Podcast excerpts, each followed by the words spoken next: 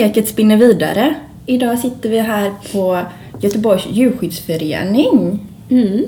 tillsammans med eh, Göteborgs djurskyddsförenings ordförande Agneta Eriksson och eh, verksamhetschefen eh, Susanne André. Välkomna! Tack så mycket. Tack. Eller det är vi som får vara välkomna kanske, för det är faktiskt vi som är här. det blir tvärtom. Vi säger välkomna. Vad kul att ni ville komma hit.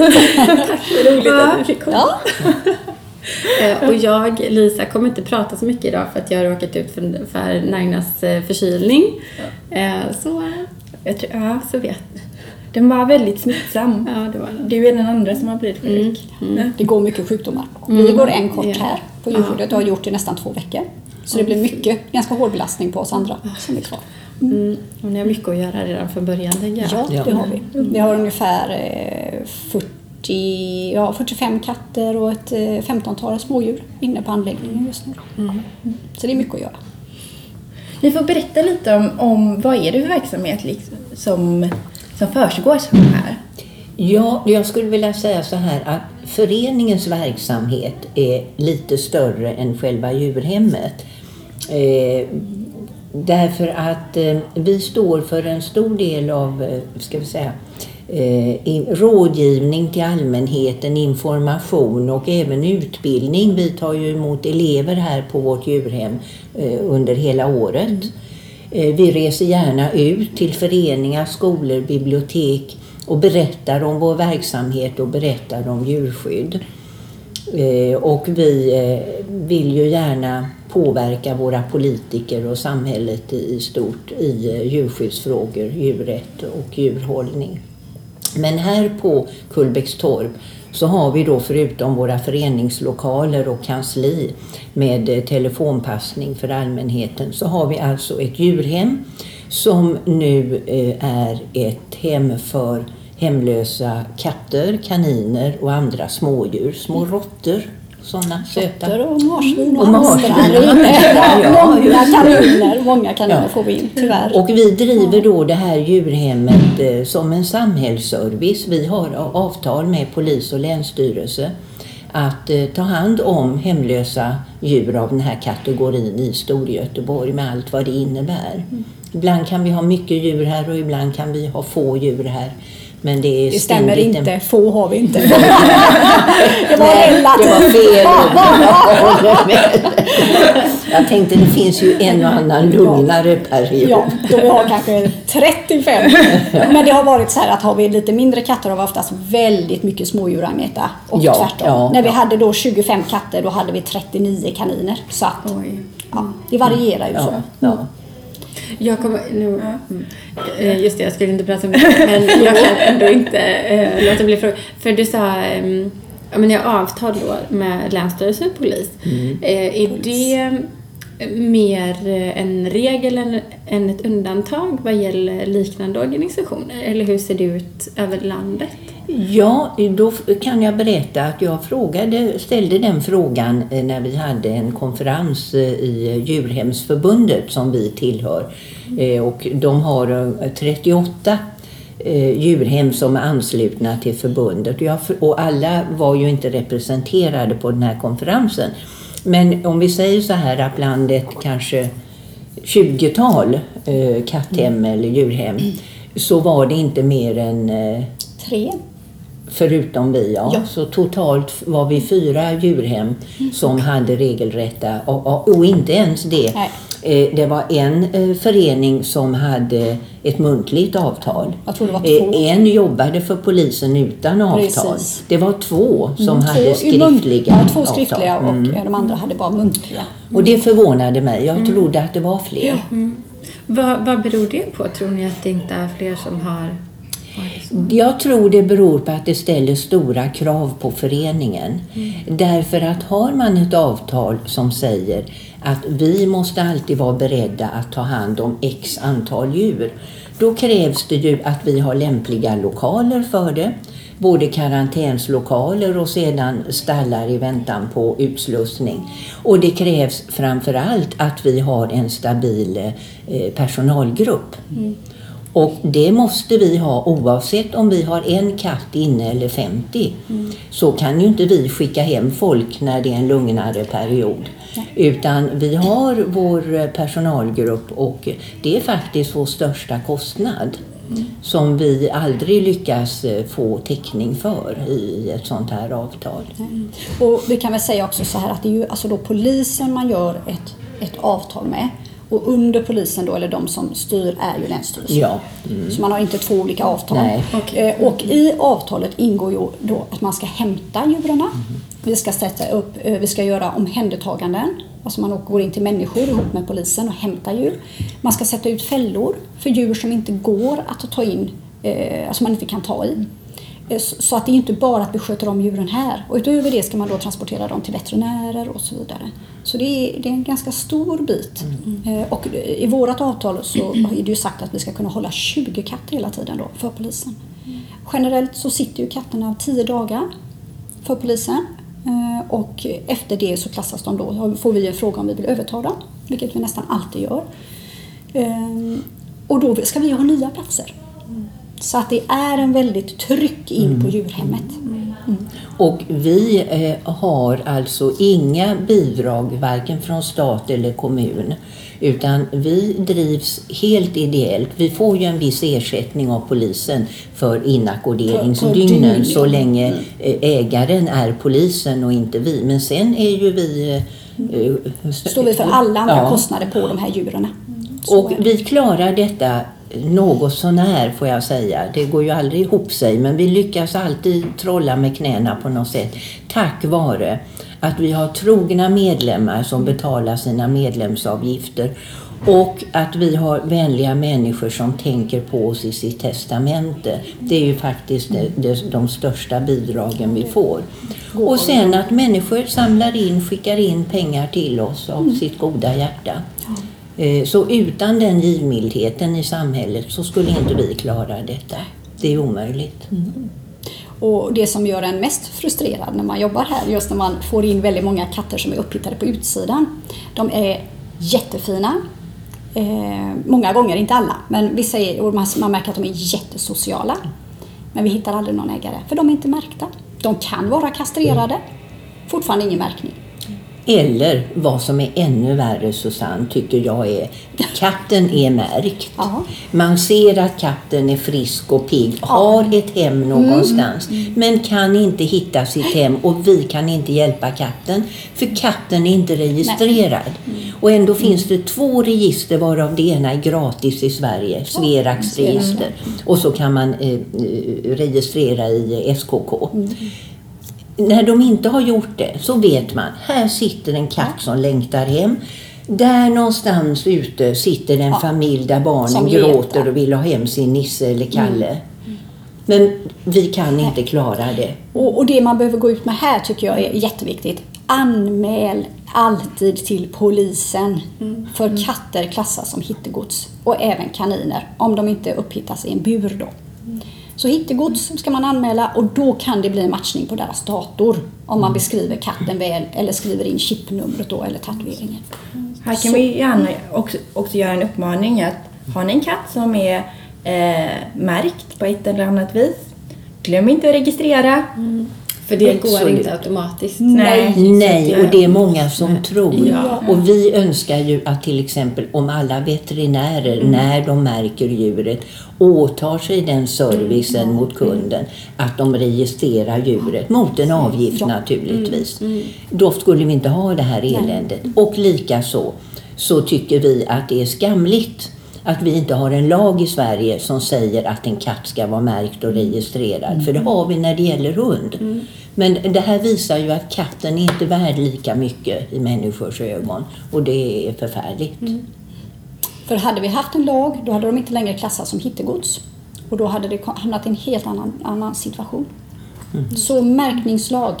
Och det har varit på gång länge men de kommer inte till skott. Nej. Och det gör mig Var, var upprörd. inte det också på förslag till det här förslaget till nya djurskyddslagen Ja. som kom för flera år sedan nu? Ja. Ja. Men visst visst fanns det med Ja, där? det fanns med då med. Ja, ja. hände ingenting då heller. De får inte ända nu Nej. om ni ursäktar uttrycket och det gör mig förbaskad. Ja. Och där kommer också in, det, i det här kommer det ju in det här missförståndet kring katter. Eh, att man tror att de klarar sig själv. Har man en innekatt, ja men den går aldrig ut. Men vi får in många innekatter som har rymt av en eller annan orsak. Det går ju så snabbt. ja, visst är det det. Och, och katter, så länge katter och smådjur inte kostar mer pengar så, så behöver vi en märkningslag. För att kunna höja upp statusen på katterna. För de blir klassade lite grann som något som inte har något värde. Slit och släng. Slit och släng. Och det går ju också mycket ihop med, tänker jag, alltså det här, eh, vad ska vi kalla det, överskottet av katter Ja. som finns idag. Alltså alla hemlösa katter som inte har någon ägare, som inte ens vet hur många det är. Man kan gissa att det ligger Ja. runt 100 000. 100 000. Ja, just det. Ungefär men 10 förmodligen fler. procent av Sveriges katter. För man tror ju att vi har ungefär en miljon.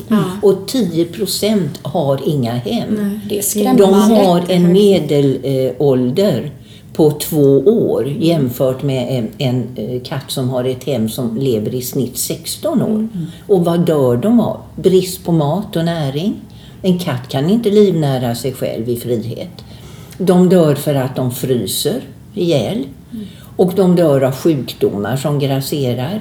Eller de blir skadade. Eller uppätna av något rovdjur. Och det är ju Ja, det förfärligt. finns många faktorer som de här djuren Ja. som lever på utsidan har.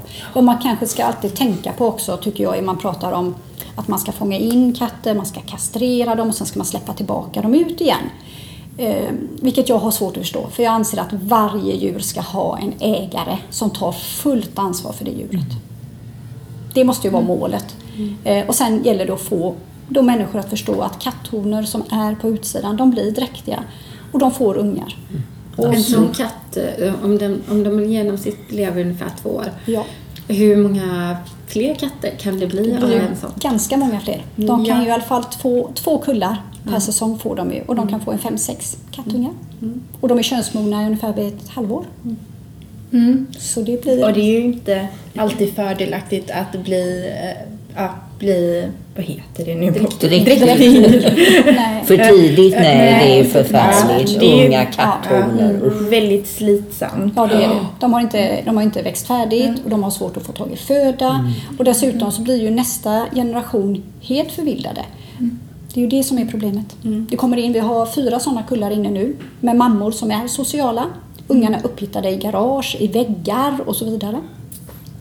Det är tur att vi har fått in dem i tid så man Ja, hinner socialisera dem. Ja, För det kanske man också ska uppmana folk till att förstå att det är en socialiseringsperiod på kattungar som är någonstans mellan två veckor upp till åtta, nio veckors ålder. Får man in dem efter det så, så krävs det otroligt mycket arbete för att de inte ska se oss som ett rovdjur. Utan att vi faktiskt är någonting som, som är bra då. Så det är också viktigt, tycker jag.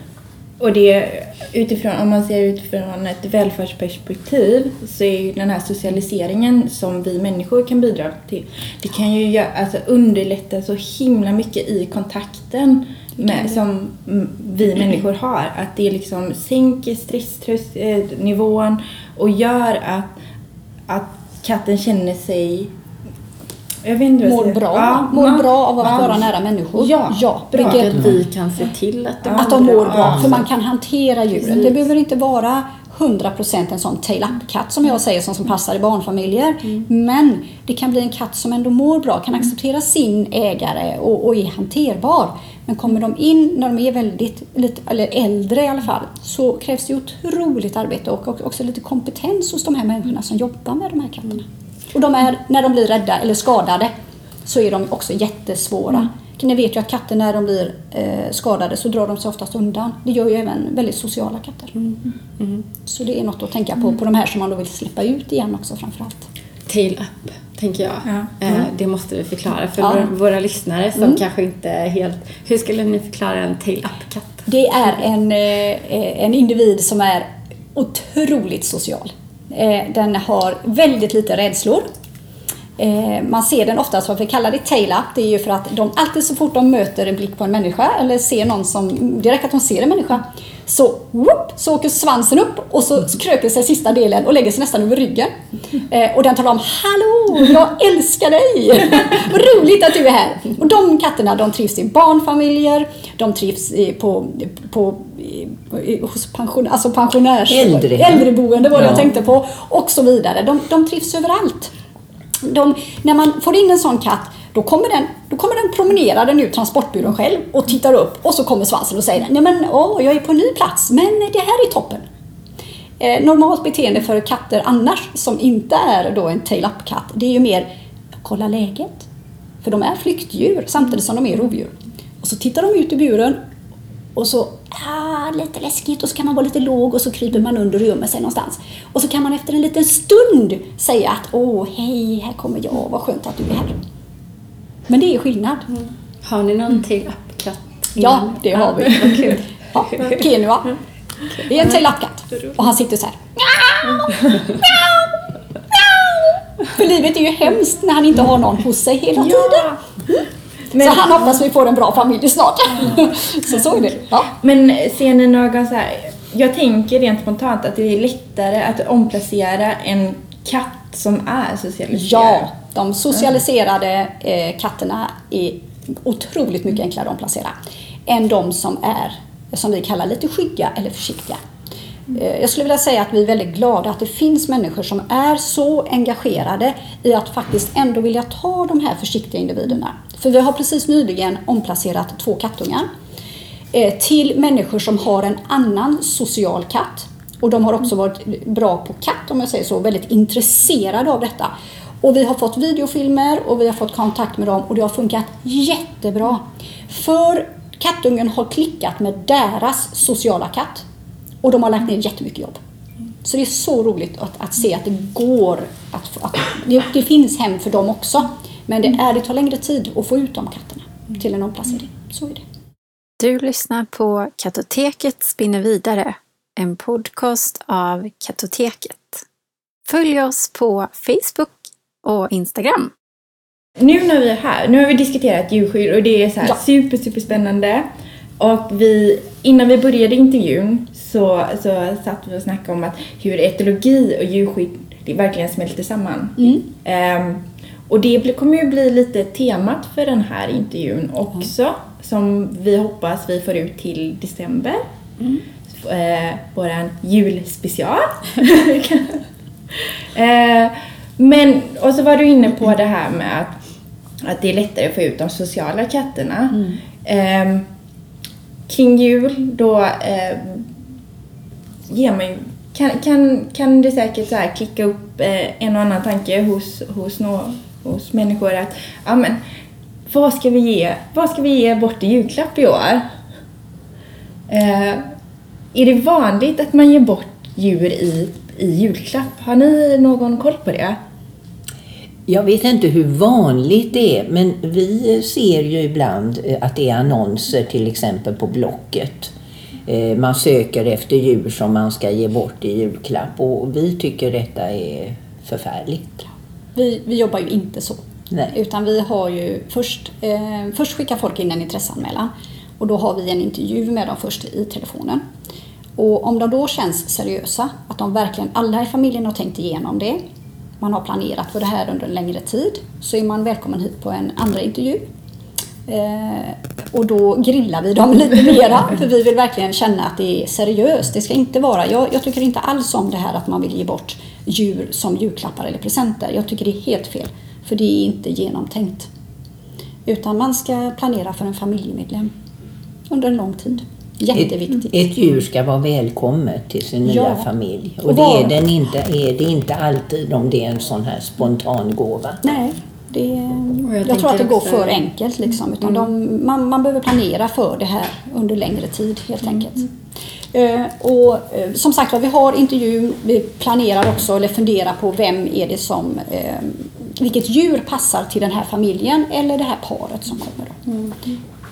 För, för, för där tänker jag att det är viktigt också eftersom att man kanske tar, omhändertar ett djur där man är lite osäker på vad djuret har för bakgrund Helt rätt. och tidigare erfarenheter. Ja. Då behöver man också kanske vara beredd på att avsätta tid. Ja. Exakt.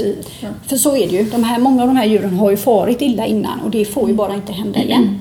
Så därför är vi otroligt noggranna då med var de får lov att vara. Och folk som får nej, de kan ju bli väldigt, väldigt irriterade på oss och, och nästan lite förbannade. Men vad jag försöker lyfta fram då det är att vi tittar inte på deras behov. Vi tittar ju på det, de djuren vi har. Det är deras behov vi sätter i första hand. Så även om vi skulle säga nej så kanske det beror på att vi inte har ett djur som passar de här personerna. Och att man kanske inte heller kan på en bild säga den individen vill jag ha, kaninen eller katten. Utan det är ju om det här djuret passar i en barnfamilj, passar med pensionärspar och så vidare. Önskemål kan man alltid ha. Men det är som du säger, vi vet ju i alla fall lite mer än vad som har hänt djuret och vi har ju haft dem här och kunnat bedöma dem lite grann hur de är. Det är intressant också, just den här bedömningen som du Ja. säger, för där kommer ju etologi eh, ver- verkligen Det in, gör- det gör liksom, en stor del av det. Eh, hur, hur, går den, hur går den biten till? Eh, vi har en, en, en blankett kan vi säga, som där vi bedömer för det första hur, hur eh, reagerar de när de kommer in. Eh, det kan vara från total, eh, en tail-up-katt åt 10 då eh, och, och 0 det är den som inte vill röra sig ur transportburen. Den har enorma pupiller, flattar öronen eh, och, och så gör vi Eh, och den andra är hur de eh, agerar med andra individer då. Alltså eh, hur verkar de reagera på grannkatten? För vi har ingen grupphållning av katt. Vi tror inte på det. Katter är ensamlevande individer. Och därför tycker jag inte att när man har ett djurhem där vi har ändå ganska små rum ska behöva trycka ihop katterna. Utan vi alla har egna rum. Ehm, och då försöker man ju ändå göra, för de har, men de har ju grannkatter eller katter de ser. Eh, och därifrån kan man se hur rädda de är för andra. En del katter tycker det är kul med andra katter och kan tycka att det är spännande. En del slåss, alltså blir arga på andra katter. Och en del är jätterädda. Eh, och sen efter ett par dagar när djuret har fått landa, då gör vi en andra bedömning. Har det, har det ändrat sig? Eh, Verkar den mer eh, vilja vara med en annan katt eller mindre? Verkar den ha blivit mer tillgänglig för oss människor? Märker vi att den är rädd för rörelser, ljud och så vidare? Eh, Och så tittar man ju också på hur de ändrar sitt, sitt beteende under den här perioden. Och utifrån det så gör vi ganska bra bedömning. Och det är väldigt viktigt att man gör den här första bedömningen. Vi har, haft ett fall där Det var tre katter som levde då i, i, i transportburar i stort sett. Eh, och det är klart att den ena katten där var ju i stort sett passiv i en och en halv månad. Låg i sin transportbur. Den hade nog inte levt på så mycket annat sätt. Men han har ju blivit en helt annan individ nu då när han är trygg i sitt revir, i sitt lilla rum. Där är det bra. Så det är ju viktigt att tänka på det, för hur kommer han att bli när vi flyttar honom? Ja, det blir ju samma sak igen för honom. Det är en ny miljö, nytt revir, nya människor. Och det, det är det vi måste ha med oss, att hur var de när de kom in? Så kommer de att visa när de flyttar till sin nya familj. Sen blir de trygga, men det gäller ju att det är rätt människor. Så det är utifrån det vi arbetar. Och sen så, jag, kom, jag tänkte bara det du nämnde innan att har ni så här generella tips för hur den personen kan förbereda sitt Ja, hem det har vi. ett Ja, det gör vi alltid. Eh, och många gånger så köper folk då kanske kan jag säga för små transportburar. Så det är faktiskt någonting vi har införskaffat hit som, man, som, vi då, eh, och, som följer med katten till inköpspris. För att den, då har den redan haft sin transportbur, den har sin matta och sin filt med sig. Åh, det är ju jättebra. Ja, och vi här skick, dofter dofterna. allting. Och sen skickar vi alltid med sanden från sin sandlåda. Det är ett då. Men eh, våra rekommendationer är att man använder ett, ett specifikt rum för katten när den kommer. Många av dem är ju inte så vana att bo stort. Eh, Man förbereder där med gömslun. Man hänger lite lakan och så över några stolar. Eh, Man ser till att lådan är helt öppen för katten. Man sätter ut lite olika vattenskålar och så vidare. Och beroende på hur katten är så behöver den kanske vara där några dagar. Mm, Och gärna att man är där väldigt mycket då. Man kan ju välja sitt sovrum eller något annat gästrum. Eller, ja, det kan ju vara olika hur, hur hemmet ser ut. Och sen när man känner att den är lite tryggare så kan man öppna upp för den. Och då kan den få upptäcka det här, den större världen. Eh, samma att katter ska vara inomhus minst en månad hos sin nya ägare. De ska ha för chans att titta runt i fönstren och kunna se sin miljö på utsidan. Och eh, har man en annan katt redan innan så får man ha betydligt mycket större hus än en liten pluttig lägenhet där de inte kan få gå ut. Eh, de flesta katter där vi då placerar en kattunge de har möjlighet att gå ut och in eller så har de en stor balkong innätad eller glasad. Eh, och då säger vi till dem att de får ha ett separat rum för kattungen. Eh, att de sätter upp någon gallerkonstruktion. Så att de första dagarna är katten trygg i sitt lilla rum. Den andra katten kan lukta in sig på den katten. Eh, man, man flyttar över filtar så båda får känna varandras dofter. Och sen öppnar man gallret. Och så får de börja lära känna varandra väldigt lugnt och successivt. Och det kan ta kanske upp till två veckor. För man har igen den här lugna processen. Man kan också använda till exempel då Feliway som är ett feromon för att lugna ner liksom den här stresshormonen. Så det skickar vi med. Vi gör hemgångsråd, framförallt till de här lite, väldigt, lite skyggisarna som vi kallar dem. Mm. De får hemgång, riktiga hemgångsråd och gör i ordning allting innan de kommer och hämtar katten. Och vi släpper aldrig iväg en katt på första besöket. Mm. En del tror det att man kan komma dit och hämta en katt och så fungerar det inte. Mm. Gärna, och, och de som ska ha kattungar de kommer ofta hit och sitter i rummen flera gånger innan de kan hämta katterna. Eh, vi, gör också ett, eh, vi kontrollerar också djurförbud mot Jordbruksverkets register på alla som är intresserade, lämnar in en intresseanmälan här. Mm.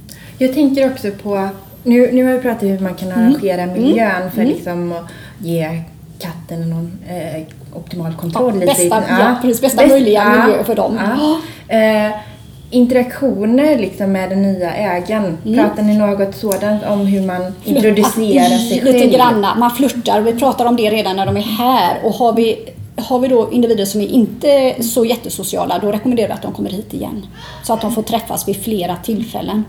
Eh, det underlättar ju för katten att de redan har känt in, gärna ta med sig och lägga in en doft här, alltså från sig själv, så katten har känt det innan den kommer.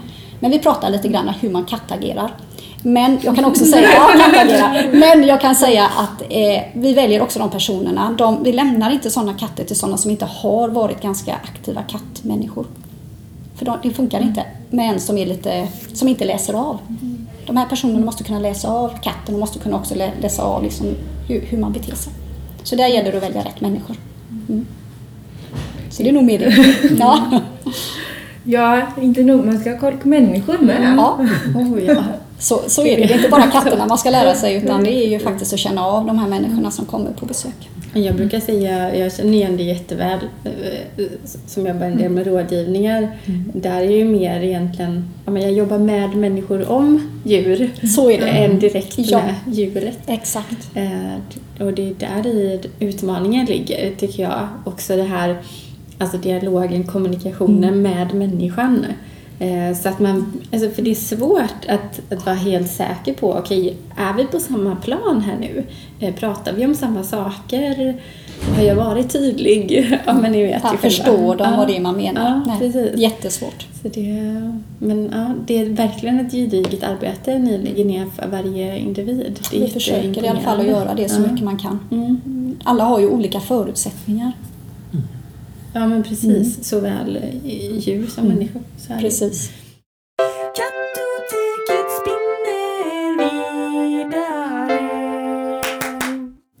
Ja, vi är nog, jag är ganska säker på att vi är den äldsta djurskyddsföreningen i Sverige. För mm. vi bildades redan 1869 och då eh, kallade man sig Småfåglarnas vänner. Och eh, vi tycker fortfarande att det, vi är fortfarande ja, Vi har en Pippi i vår eh, logo. Ser ut som en överkörd duva. ja, den är lite lustig. Jättedräkt. Den har funnits, den har funnits då sedan 1800-talet så det är nog därför. Ja, och vi eh, tänker fortfarande på våra vänner småfåglarna så att just nu så eh, håller vi på och försöker få in en 20-fots container ja. som inte får plats.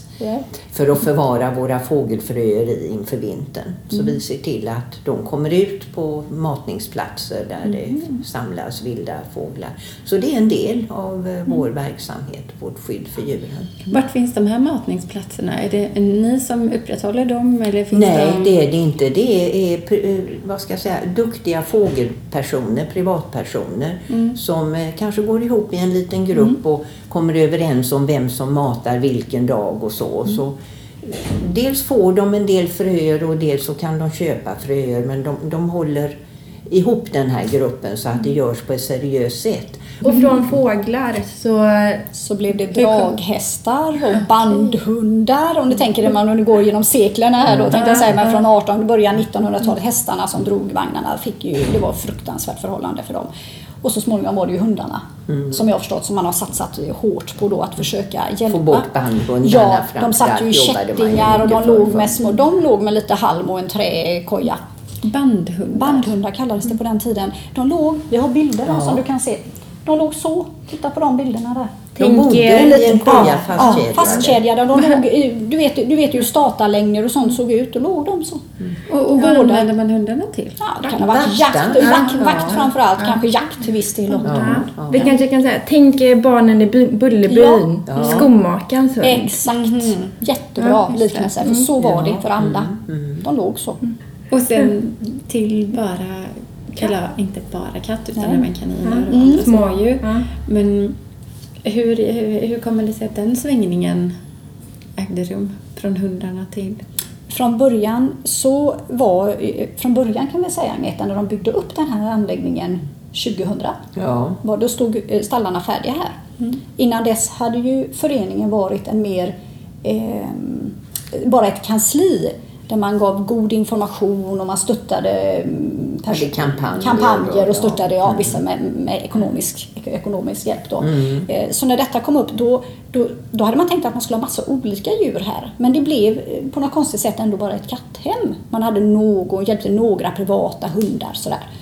Ehm, Men 2009 var det väl då Agneta? Ja.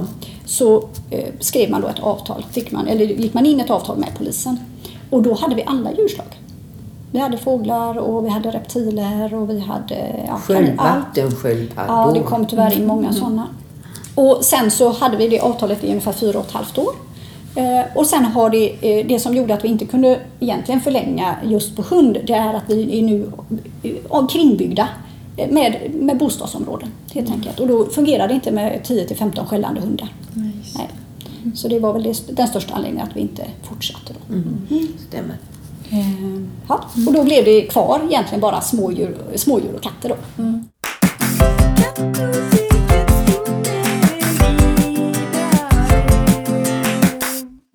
Men jag vill ju också betona att eh, när det gäller vårt djurhem så ger vi oss aldrig när det gäller att hitta en ny ägare till en katt som är fysiskt och mentalt frisk. Vilket som står i djurskyddslagen för omplacering. Djuret ska vara fysiskt och psykiskt mentalt OK, så att säga.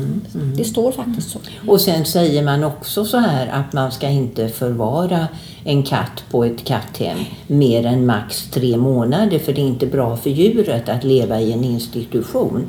Men det, det skriver inte vi under på. För att Nej. det är klart att vi vill att de ska ut.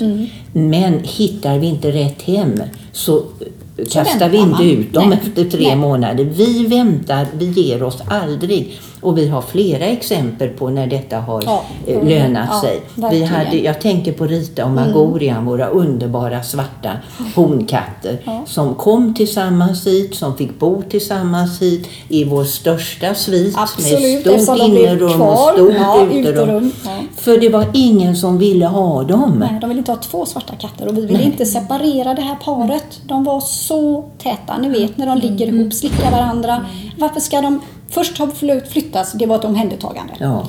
Varför ska man då separera de här individerna? De har levt ihop hela sitt liv. Vi vill inte separera dem. Och det var så svårt att hitta någon Och som den var ena var eh, rätt så tillbakadragen Ja, och ängslig av sig. ja. Och det gjorde också att människor som tittade på dem kom inte den katten Nej, nära nej. och då var de inte Nej. intresserade. Precis. Men när vi nästan kände att vad ska, vi, ta göra? oss till? Då kommer det som sänt någonstans ifrån en ung familj är som berättade att om några månader skulle de flytta in på en gård Mm. ute i skogen och då ville de ha katt och de ville ha de här två katterna och ingen annan. Och så kom de hit och besökte flickorna, kattflickorna, Ja, ju... eh, på kvällarna Ja. och satt i flera timmar, Första besöket, pratade, gossade. Ja. Och det gjorde de under hela sommaren. Ända tills de hade flyttat in och bott in sig i sitt nya hem i en vecka. Då kom de och hämtade katterna. Ja, det och det, så- alltså tala om Och hon solskenshistoria. kunde alltså efter redan första besöket så kunde hon klappa båda katterna och lyfta. Så det var, det var bara rätt. Hon kunde kattspråk. Och nu går de in och ut, Ja. sköter sig själva, lever livet i Småland. De fick ett eget rum som de hade, ett helt rum för sig själva. Där de hade sina hyllplan hon hade inrett och det var jättefint. Och så fick de vara tills de började känna sig trygga och sen så successivt så öppnade hon ju upp dem mer och mer. Det är en solskenshistoria. vi var så glada. vi, vi grät allihopa på djurhemmet. Ja. Ja, vi har några Och sådana. hur, hur, länge, hur länge satt de här då? Innan Ett år. Nästan ett helt år. Och det är toppar listan kan jag säga. Och då blir man förtvivlad. För det, nu, nu kan jag väl säga så här, hade vi märkt att de här katterna hade mått dåligt här så hade vi ju försökt att hitta ett jourhem till dem. Det var det vi hade börjat prata Ja. om. Men de hade det här stora, stora rummet och stora utegården. De var liksom tillfreds med varandra och de tyckte dessutom om oss i personalen ska jag säga. Vi hade ju fått en jättebra kontakt med dem. Vi kunde ju lyfta in dem i transportburar och de var, alltså det var, ja, det var, så de jag upplevde aldrig att de blev deppade eller mådde dåligt på något sätt. Men gör man det då måste man ju hitta en lösning. Men Men- så är det. Hur förhåller, för nu det här med tre månader då, att, men det, är, en, det är en riktlinje. En riktlinje. Annars så ska man ju öppna upp för att de, de får inte sitta på för små ytor. Det har ju också med det att göra. Så då får man flytta dem till större rum, öppna dubbelrum och sådär. Försöker vi ju lösa. Men finns det något max här? Nej, vi kan, man kan inte göra det. Alltså, vi kan inte jobba så. Man kan inte jobba med de här djuren om man säger att nej, eh, så eh, den tiden är ute då avlivas vi. Det funkar inte. Då klarar, orkar man inte jobba här. Man måste känna att det, det, finns rätt person, det finns en person för alla de här katterna. Det gäller bara att hitta dem. Och det Eh, Men jourhem, ja det har vi gjort. Eh, Och de de flesta sitter ju inte alls så här länge. Vi kan säga eh, någonstans mellan tre till fem månader kan katter sitta och det är mer normalt då. Eh, Sen finns det undantag, de här som är lite svårare. Då. Och Och det gäller också i stor utsträckning äldre katter. Ja, helt. Äldre katter är Ja. Mm. mycket svårare att hitta hem till. Även om de är helt mentalt och, och fysiskt jättebra, friska och pigga Mm, och glada. Så drar sig många människor från eh, gamla Och de tycker att fem år är gammalt. Ja, så över fem år, så, nej, Ja, fem år då tycker de bara oh nej, då är de sjuka. Nej, de är inte sjuka alls. Jag ska nog lobba för, för Ja. äldre katter. Ja, det är- ska man gör göra. det. Ja. Det ligger oss mycket varmt Ja, om det hjärtat. gör det. Mm. Och, och eh, jag menar, en katt kan bli jättegammal. Jag hade en katt som blev 21 år. Hon var frisk ända upp till den sista tiden. Jag tänker att det är också jättemycket, alltså att man Åldern blir lite irrelevant utan det är att man ska passa ihop med Exakt, så, individen. så är det. Och man kan få det här fina Mm, eh, kontakten. ja, även med äldre katter på fem år. Ja, exakt. Vill du veta mer om Göteborgs djurskyddsförening? Besök deras hemsida www.djurskydd.nu eller följ dem på Facebook. Um, vilket tror ni är det vanligaste missförståndet kring katt? Katt som djur alltså. Ja, om jag börjar. Du har säkert fler exempel än jag. Men jag tror att det tyvärr fortfarande finns många människor som har för sig att en katt klarar sig själv. Den kan jaga sin egen mat, sorkar i skogen och, så vidare.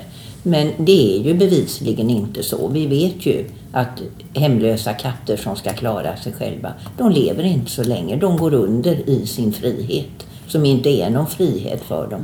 Jag tror att det gamla bondesamhället som var i Sverige ligger till grund för den här tanken. Ja, för då fanns stallkatterna. eller ladugårdskatterna. Mm. För då i ladugården där fick de värme. De kanske fick en skvätt mjölk om de hade tur och framförallt så fanns det väldigt mycket sorkar och råttor där som de kunde livnära sig på. Så är det ju inte, vi lever ju inte på det sättet nu. Nu lever vi ju liksom i små stadskärnor eller förorter och så vidare. Eh, och vad man glömmer av är att om, man nu, om katterna är på utsidan så lever vi i ett land som är väldigt kallt. Vi är ju inte Spanien eller Frankrike eller vad man nu, där, där värmen finns. Katten är ju ett ökendjur. Ehm, jag tror man glömmer det. De har en me- metabolismen, alltså för att de ska kunna smälta mat så krävs det ju 20 grader plus. Det ska vara varmt. Hur ska en katt klara sig utomhus utan skydd och värme när det är 18 minusgrader kanske i flera månader? Men man ser ju på de här katterna som finns på utsidan bara här i Göteborg att de får förfrysningsskador då. De som verkligen inte hittar ett skydd. Mm. Och man har ju satt upp liksom lådor och så, men jag menar det blir inte varmt i en låda. Så jag tror att, att varför de blir magra och inte klarar sig, det är ju det här med matsmältningen. De ska först klara av att hitta födan, sen ska kroppen klara av att smälta den och sen ska de ju ha, det går ju åt mycket energi för att bara klara av att hålla värmen tror jag. Sittande i en låda tror jag inte det funkar så bra för en katt. Jag ser ju på min egen katt, hon går knappt ut när det är kallt. Nu är hon lite äldre. Men varför ska man vara ute? Man kan springa ut och kissa och springa in igen och hon ligger ju vid brasan, liksom braskaminen. Katter behöver värme. Så jag tror jag är den största missuppfattningen. Ladugårdskatter förr, eh, det var så man såg katt. Eh, Då fanns det, där fanns värme liksom att tillgå. Men jag tror att de slet ganska hårt också de katterna. Men därifrån kommer nog den här gamla lite dåliga missuppfattningen. Katter är inte, de, inte i Sverige i alla fall, kan de, har de svårt att klara sig själva. Citykatter. Citykatter ja. Mm. Det finns gott om råttor har man ju hört. Ja, så är det. Och det är klart, där kommer de också åt värme. De kryper under krypgrunder, de kommer under. Så, så där har ju katterna, det är ju därför de har etablerat sig. De, de liksom förvildade katter, så de, våra tamkatter som då har blivit lite, in, inte socialiserade. Där eh, finns de, tror jag. Det är så de klarar sig. De är bra på att anpassa sig. Det är de. Det vet man ju. Och De man får fråga sig, är katten verkligen domesticerad till 100 procent? Nej. Tveksam. Just det. Alltså det räcker en generation så är de ju tillbaka till icke-domesticerade längre. Så det går ju väldigt, väldigt fort. Mm, det det. Så vi är verkligen beroende av de här fantastiska volontärerna som kommer. De vill jag lyfta upp. De kommer år ut och år in. De håller sina timmar, de håller sina dagar. Det är guld värt kan jag säga.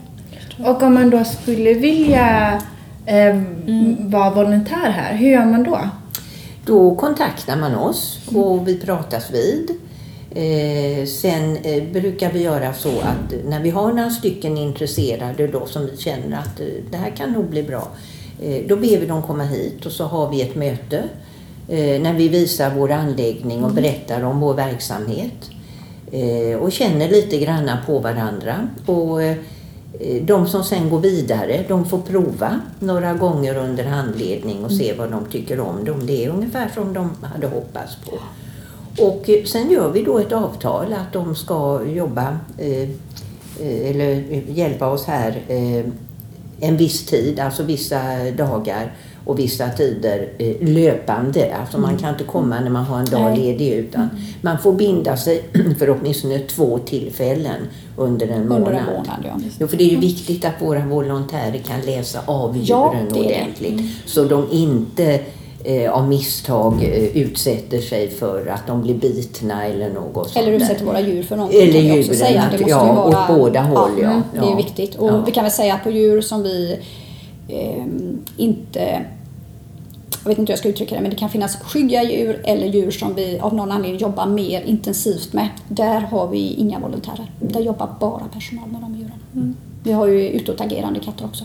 Så man kanske behöver bryta ett mönster hos och så.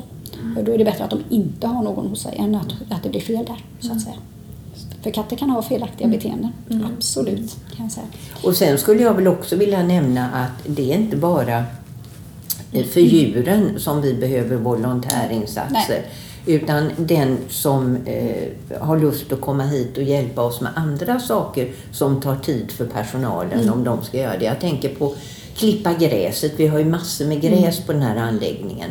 Och det tar alltså sina timmar att få det klippt. Eh, och där är ju vi jätteglada om vi får en volontär som kommer in och klipper. Kanske någon som kommer och skottar snö om det Ja, skulle bli snö igen. Hjälper oss med reparationer, snickeriarbeten. Eh, det här är en, anledning som, eh, en, förlåt, en anläggning som slits väldigt hårt. Och det är ständigt Ja, reparationsbehov. det och då är Susanne eh, inte verksamhetschef Nej, längre. då är jag vaktmästare. Det är jag ganska ofta. Och hon vill Ja. gärna bli befriad Ja. från det. Så Ja. är det någon där ute i samhället som känner att ja, men jag gillar att snickra och åker. Vaktmästare är är guld. Då blir det. Och om man vill eh, bidra på något sätt.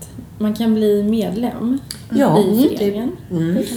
Och då kan vi väl säga så här att de som är medlemmar hos oss, de har ju den förmånen att de får lov att använda vårt pensionat för sina katter när de reser bort. Det är bara medlemmar som får göra. Samma med fågelfrön. Ja, de får också köpa komma hit och handla fågelfröer. Och kunna ställa frågor om fåglar och vad de ska äta och så vidare. Och om man vill ge, förlåt. Ja, man, eh, om man inte eh, är, vad ska man säga, eh, Medlem. medlem. eh, man kan också skänka en gåva. Och det gör ni genom att klicka er in på djurskyddet.nu så fin, kan ni eh, scrolla er fram till det. Jag tror att det är på, för- på hemsidan. Det ligger Ja, på första ja. sidan hem. Liksom, så att säga. Jajamensan. Där står vårt plusgirokonto och där står vårt eh, swishnummer. Så det är bara att skicka iväg. Vi säger tack så hemskt mycket. Ja, det kan ju bli världens bästa julklapp. Ja. Om man inte vill storkonsumera. Ja, hellre än att skänka ett djur till Ja, grannen. ja, precis. Skänk en slant Ja. till alla djuren. Till alla hemlösa djur skulle jag vilja säga. Mm. Som behöver en ny chans i livet. För det är ju det det handlar om här. Jag tror att det är dags att runda av. Och eh, dagens tips som vi tar med oss härifrån. Eh, märk er katt och registrera er katt. Superviktigt. Och är ni osäkra ifall ni har gjort det så går det ju bara att klicka in sig antingen på SUV. S- Svenska Kennelklubben. Ja, ja, Svenska ja. Kennelklubbens kattregister kan man Ja. klicka in sig på. Eller Sverak. Ja. Ja. Och så kan man ju på söka nätet. på sig själv Ja. som ägare. Ja, på det numret som man vet att sin katt har då, Ja. chip eller tatuering, kan man söka på där. Det är en väldigt, väldigt, eh, eh, vad ska man säga, eh, lättvindig försäkran. Eh, Definitivt.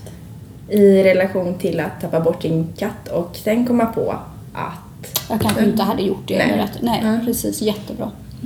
Eh, och det borde alla göra. Även ni som bara har kastrerat er katt. Stoppa i ett chip. För om katten försvinner så får ni tillbaka den med största sannolikhet med en gång och det kostar inte heller några pengar. Så är det. För det blir dyrt om, om katten försvinner och den blir sittande på ett djurhem eh, och den sitter där under lång tid. Och det värsta som kan hända är ju att den aldrig blir, att man aldrig hittar den. Mm. Det tar vi med oss. vi säger stort tack till Agneta Ja, och Susanne. verkligen. Jättesnällt att vi fick komma hit och lyssna. Och höra Ja. mer och mer om verksamhet och också kunna sprida detta till våra lyssnare tycker Ja. vi är jätteintressant. Det tycker vi med. Ja. Djurskydd och etologi går verkligen, verkligen hand i hand. Ja. Det gör Det det. gör det. Det gör det verkligen. Tusen tack själva. Tack ha. Kattoteket spinner vidare. Och eh, innan vi avslutar vill vi bara säga tack till alla er lyssnare och eh, flera av er följer oss säkert redan på Facebook. Men gör du inte det utan bara hittat oss här i poddformat så finns vi på Facebook. Glöm inte att gilla oss.